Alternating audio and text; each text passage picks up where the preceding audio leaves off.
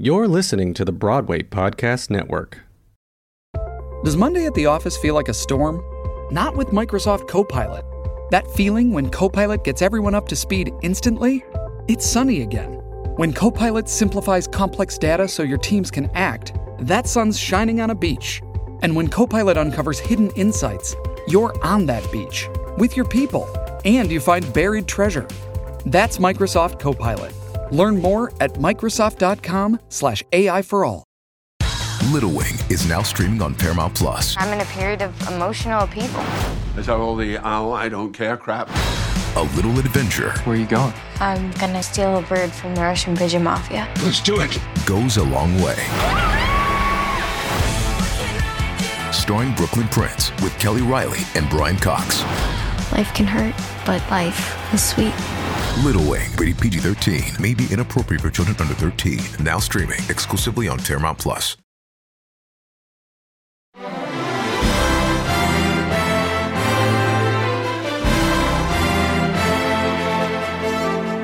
Welcome to Radio Play Revival.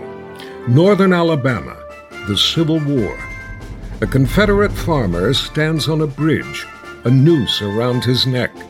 He contemplates his life and the choices that led him to this moment. What follows is his breakneck escape from an impossible situation. Groundswell Theatricals and Josh Johnston present a radio play revival production of An Occurrence at Owl Creek Bridge by Ambrose Bierce. Starring, in order of speaking, Boyd Gaines as the narrator, Ryan Mac as Peyton Farquhar, Rob Nagle as soldier, and Alex Aquilino as lieutenant, with original music by Harris Owens.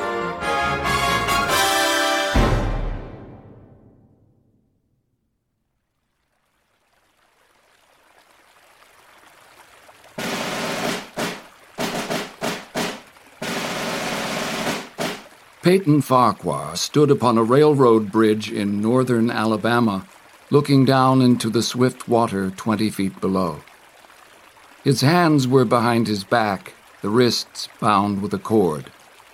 A rope closely encircled his neck. It was attached to a stout cross timber above his head, and the slack fell to the level of his knees.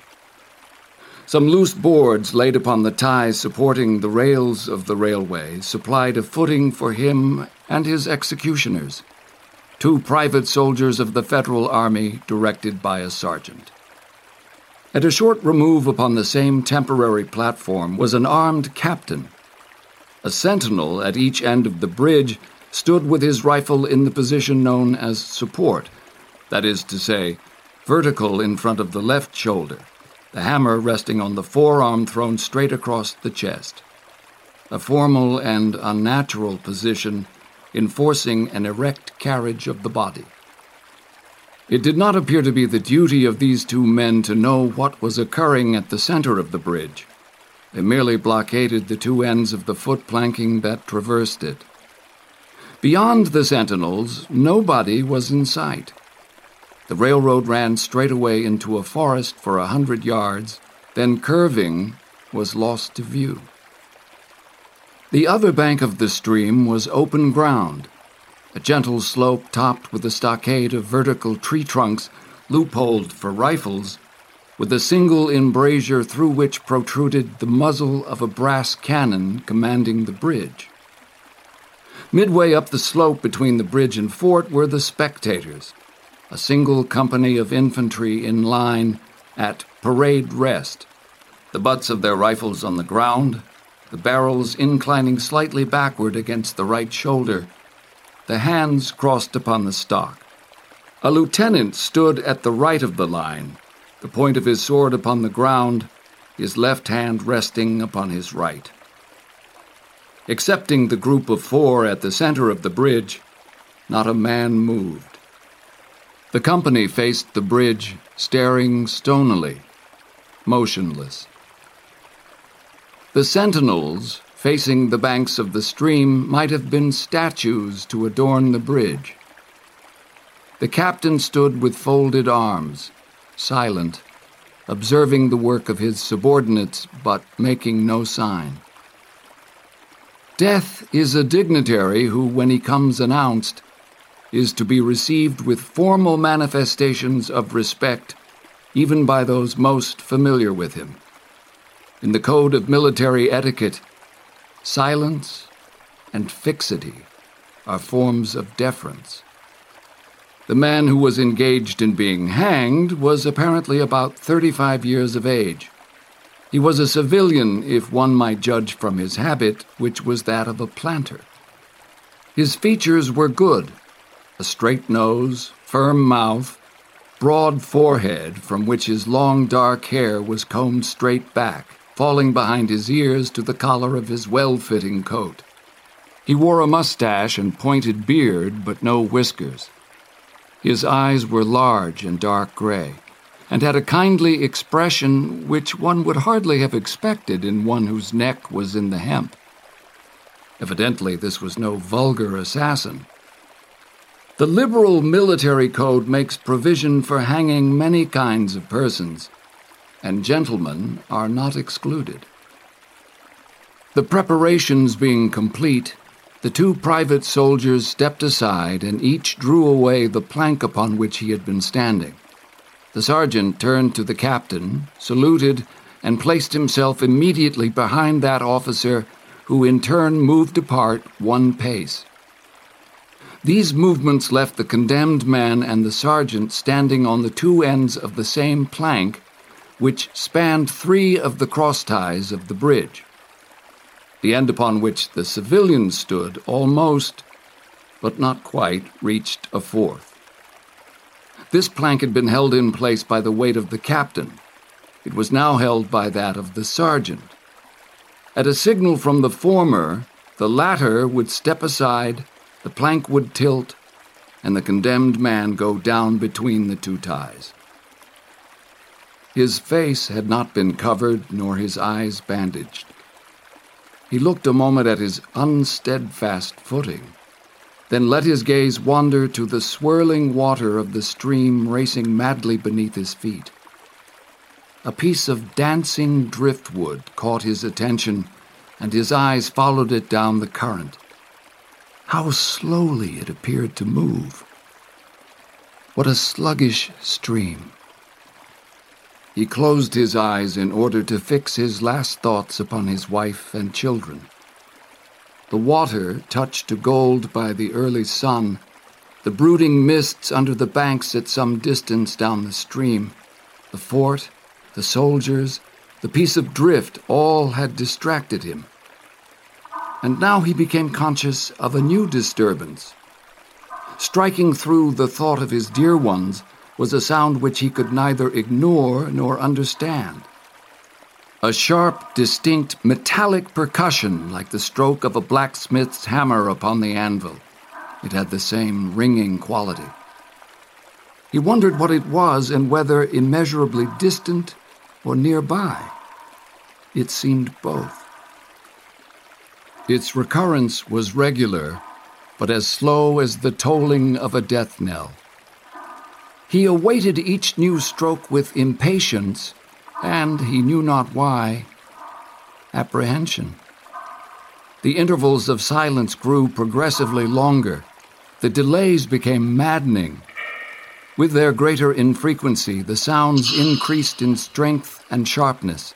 They hurt his ear like the thrust of a knife. He feared he would shriek. What he heard was the ticking of his watch. He unclosed his eyes and saw again the water below him. If I could free my hands, I might throw off the noose and spring into the stream. By diving, I could evade the bullets and, swimming vigorously, reach the bank, take the woods, and get away home. My home, thank God, is as yet outside their lines. My wife and little ones are still beyond the invader's farthest advance.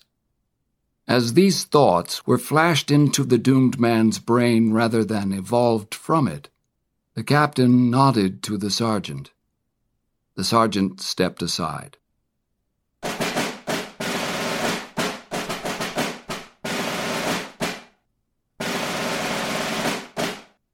Peyton Farquhar was a well to do planter of an old and highly respected Alabama family. Being a slave owner, and like other slave owners, a politician, he was naturally an original secessionist and ardently devoted to the Southern cause. No service was too humble for him to perform in the aid of the South, no adventure too perilous for him to undertake, if consistent with the character of a civilian who was at heart a soldier, and who, in good faith and without too much qualification, assented to at least a part of the frankly villainous dictum that all is fair in love and war. One evening, while Farquhar and his wife were sitting on a rustic bench near the entrance to his grounds, a gray clad soldier rode up to the gate and asked for a drink of water. Mrs. Farquhar was only too happy to serve him with her own white hands. While she was fetching the water, her husband approached the dusty horseman and inquired eagerly for news from the front. The Yanks are repairing the railroads, uh, getting ready for another advance. They have reached the Owl Creek Bridge, put it in order, and built a stockade on the north bank. The commandant has issued an order, which is posted everywhere, declaring that any civilian caught interfering with the railroad, its bridges, tunnels, or trains will be summarily hanged. I saw the order. How far is it to the Owl Creek Bridge? About thirty miles. Is there no force on this side of the creek? Only a picket post half a mile out on the railroad, and a single sentinel at this end of the bridge. Suppose a man, a civilian and student of hanging, should elude the picket post and perhaps get the better of the sentinel, said Farquhar, smiling. What could he accomplish? The soldier reflected. I was there a month ago. I observed that the flood of last winter had lodged a great quantity of driftwood against the wooden pier at this end of the bridge. It is now dry and will burn like tinder. The lady had now brought the water, which the soldier drank. He thanked her ceremoniously, bowed to her husband, and rode away. An hour later, after nightfall, he repassed the plantation, going northward in the direction from which he had come. He was a Union scout.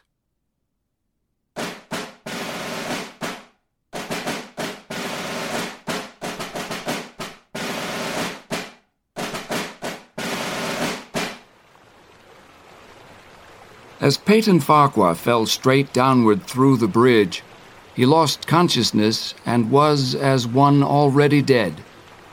From this state he was awakened, ages later it seemed to him, by the pain of a sharp pressure upon his throat, followed by a sense of suffocation. Keen, poignant agony seemed to shoot from his neck downward through every fiber of his body and limbs. These pains appeared to flash along well defined lines of ramification and to beat with an inconceivably rapid periodicity.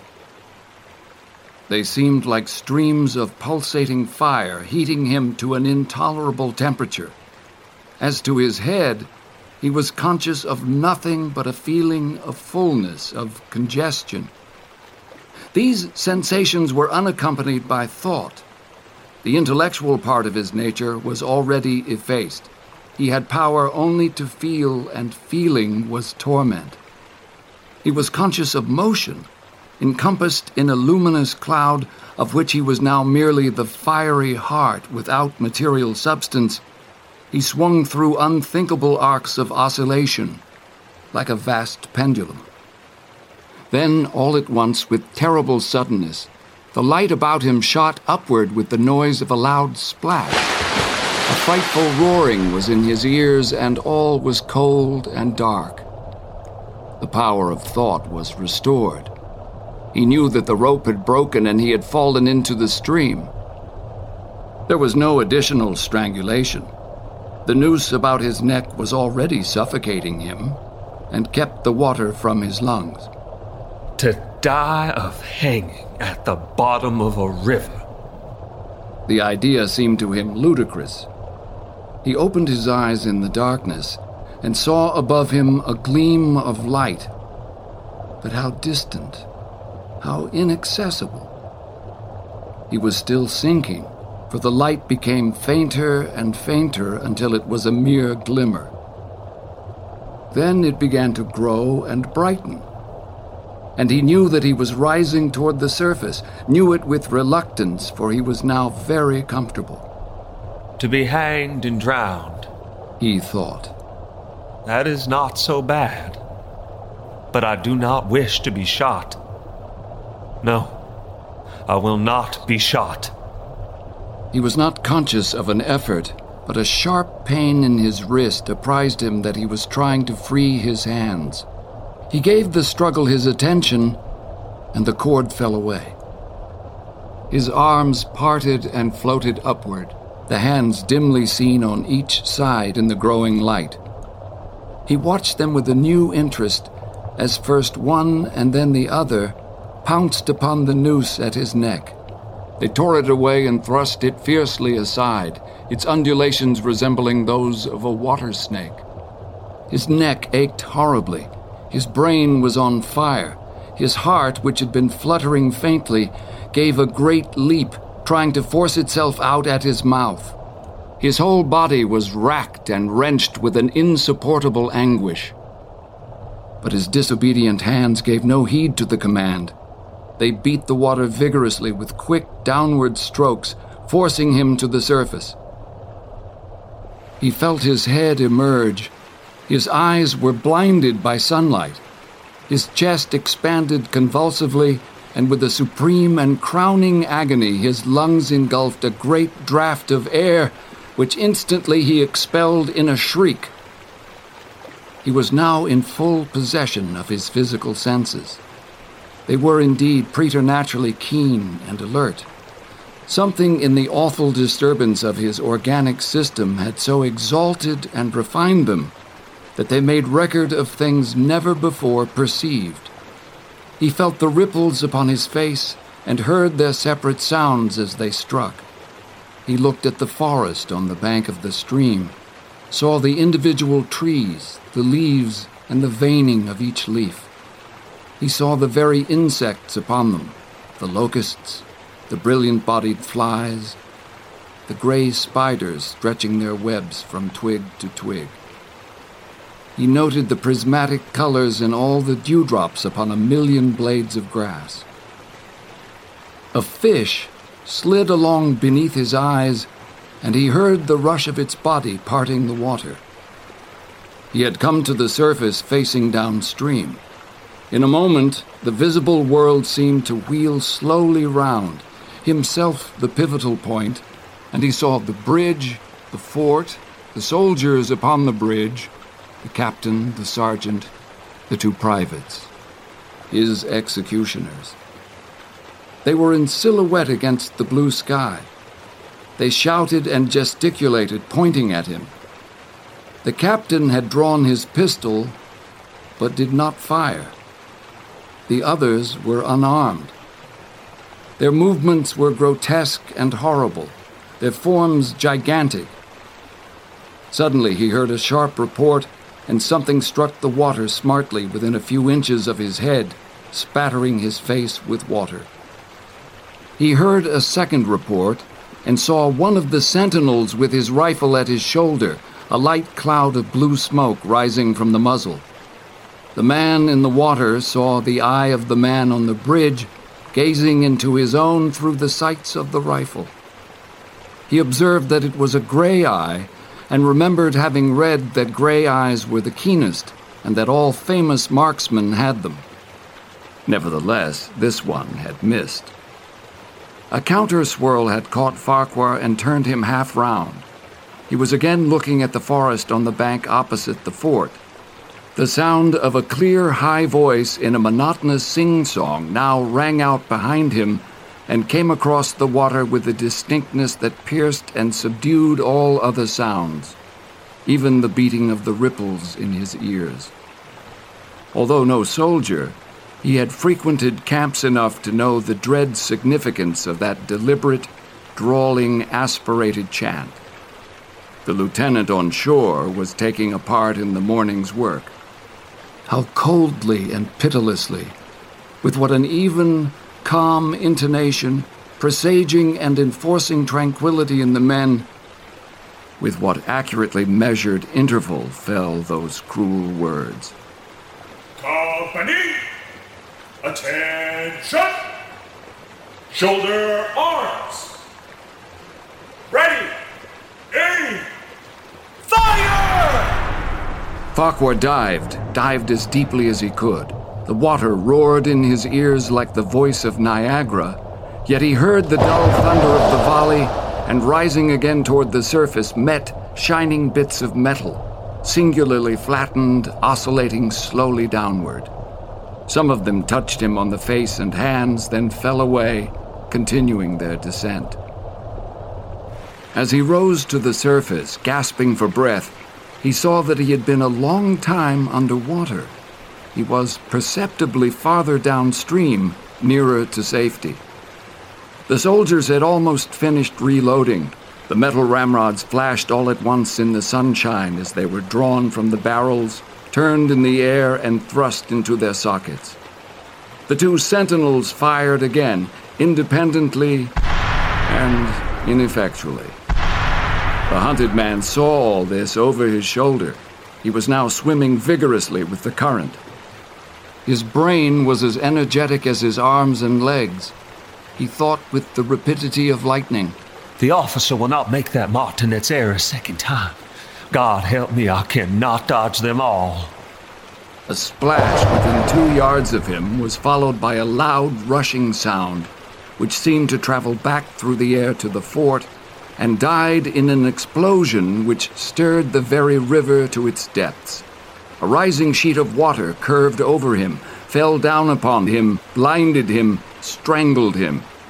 The cannon had taken a hand in the game. As he shook his head free from the commotion of the smitten water, he heard the deflected shot humming through the air ahead, and in an instant it was cracking and smashing the branches in the forest beyond. They will not do that again, he thought. The next time they will use a charge of grape. I must keep my eye upon the gun. The smoke will apprise me. The report arrives too late. It lags behind the missile. That is a good gun. Suddenly he felt himself whirled round and round, spinning like a top. The water, the banks, the forest, the now distant bridge, fort, and men all were commingled and blurred. Objects were represented by their colors only. Circular horizontal streaks of color, that was all he saw. He had been caught in a vortex and was being whirled on with the velocity of advance and gyration that made him giddy and sick. In a few moments, he was flung upon the gravel at the foot of the left bank of the stream, the southern bank, and behind a projecting point which concealed him from his enemies. The sudden arrest of his motion, the abrasion of one of his hands on the gravel restored him, and he wept with delight. He dug his fingers into the sand, threw it over himself in handfuls, and audibly blessed it. It looked like diamonds, rubies, emeralds. He could think of nothing beautiful which it did not resemble. The trees upon the bank were giant garden plants. He noted a definite order in their arrangement, inhaled the fragrance of their blooms. A strange roseate light shone through the spaces among their trunks, and the wind made in their branches the music of Aeolian harps. Then a whiz and a rattle of grape shot among the branches high above his head roused him from his dream. The baffled cannoneer had fired him a random farewell. He sprang to his feet, rushed up the sloping bank, and plunged into the forest. All that day he traveled, laying his course by the rounding sun. The forest seemed interminable. Nowhere did he discover a break in it, not even a woodman's road. He had not known that he lived in so wild a region. There was something uncanny in the revelation. By nightfall, he was fatigued, footsore, famished. The thought of his wife and children urged him on. At last, he found a road which led him in what he knew to be the right direction. It was as wide and straight as a city street, yet it seemed untraveled. No fields bordered it, no dwelling anywhere. Not so much as the barking of a dog suggested human habitation. The black bodies of the trees formed a straight wall on both sides, terminating on the horizon in a point, like a diagram in a lesson in perspective. Overhead, as he looked up through this rift in the wood, shone great golden stars looking unfamiliar and grouped in strange constellations. He was sure they were arranged in some order which had a secret and malign significance. The wood on either side was full of singular noises, among which, once, twice, and again, he distinctly heard whispers in an unknown tongue. His neck was in pain, and lifting his hand to it, found it horribly swollen. He knew that it had a circle of black where the rope had bruised it. His eyes felt congested. He could no longer close them. His tongue was swollen with thirst. He relieved its fever by thrusting it forward from between his teeth into the cold air. How softly the turf had carpeted the untraveled avenue. He could no longer feel the roadway beneath his feet. Doubtless, despite his suffering, he had fallen asleep while walking and suddenly he stood at the gate of his own home. All is as he left it, and all bright and beautiful in the morning sunshine. He must have traveled the entire night. As he pushed open the gate and passed up the wide white walk, he sees a flutter of female garments. His wife, looking fresh and cool and sweet, steps down from the veranda to meet him. At the bottom of the steps, she stands waiting with a smile of ineffable joy, an attitude of matchless grace and dignity. How beautiful she is. He springs forwards with extended arms. As he is about to clasp her, he feels a stunning blow upon the back of the neck. A blinding white light blazes all about him with a sound like the shock of a cannon. Then all is darkness and silence.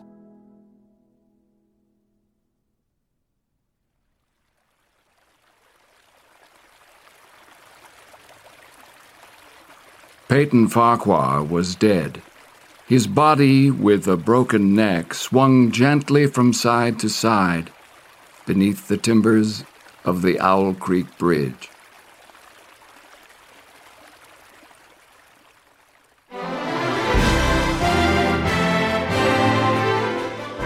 That was an occurrence at Owl Creek Bridge by Ambrose Bierce. Radio Play Revival is conceived and directed by Josh Johnston. This episode was edited by Ryan Schleifman, casting by David Caparelliotis, theme music by Joseph Falcon. The production assistant was Zoe Cameron, and the literary manager was Victoria Ungvarsky.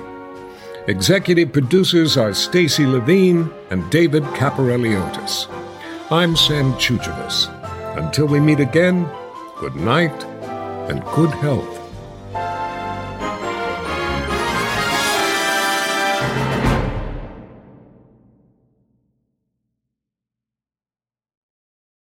Hi, y'all. This is Kristin Chenoweth.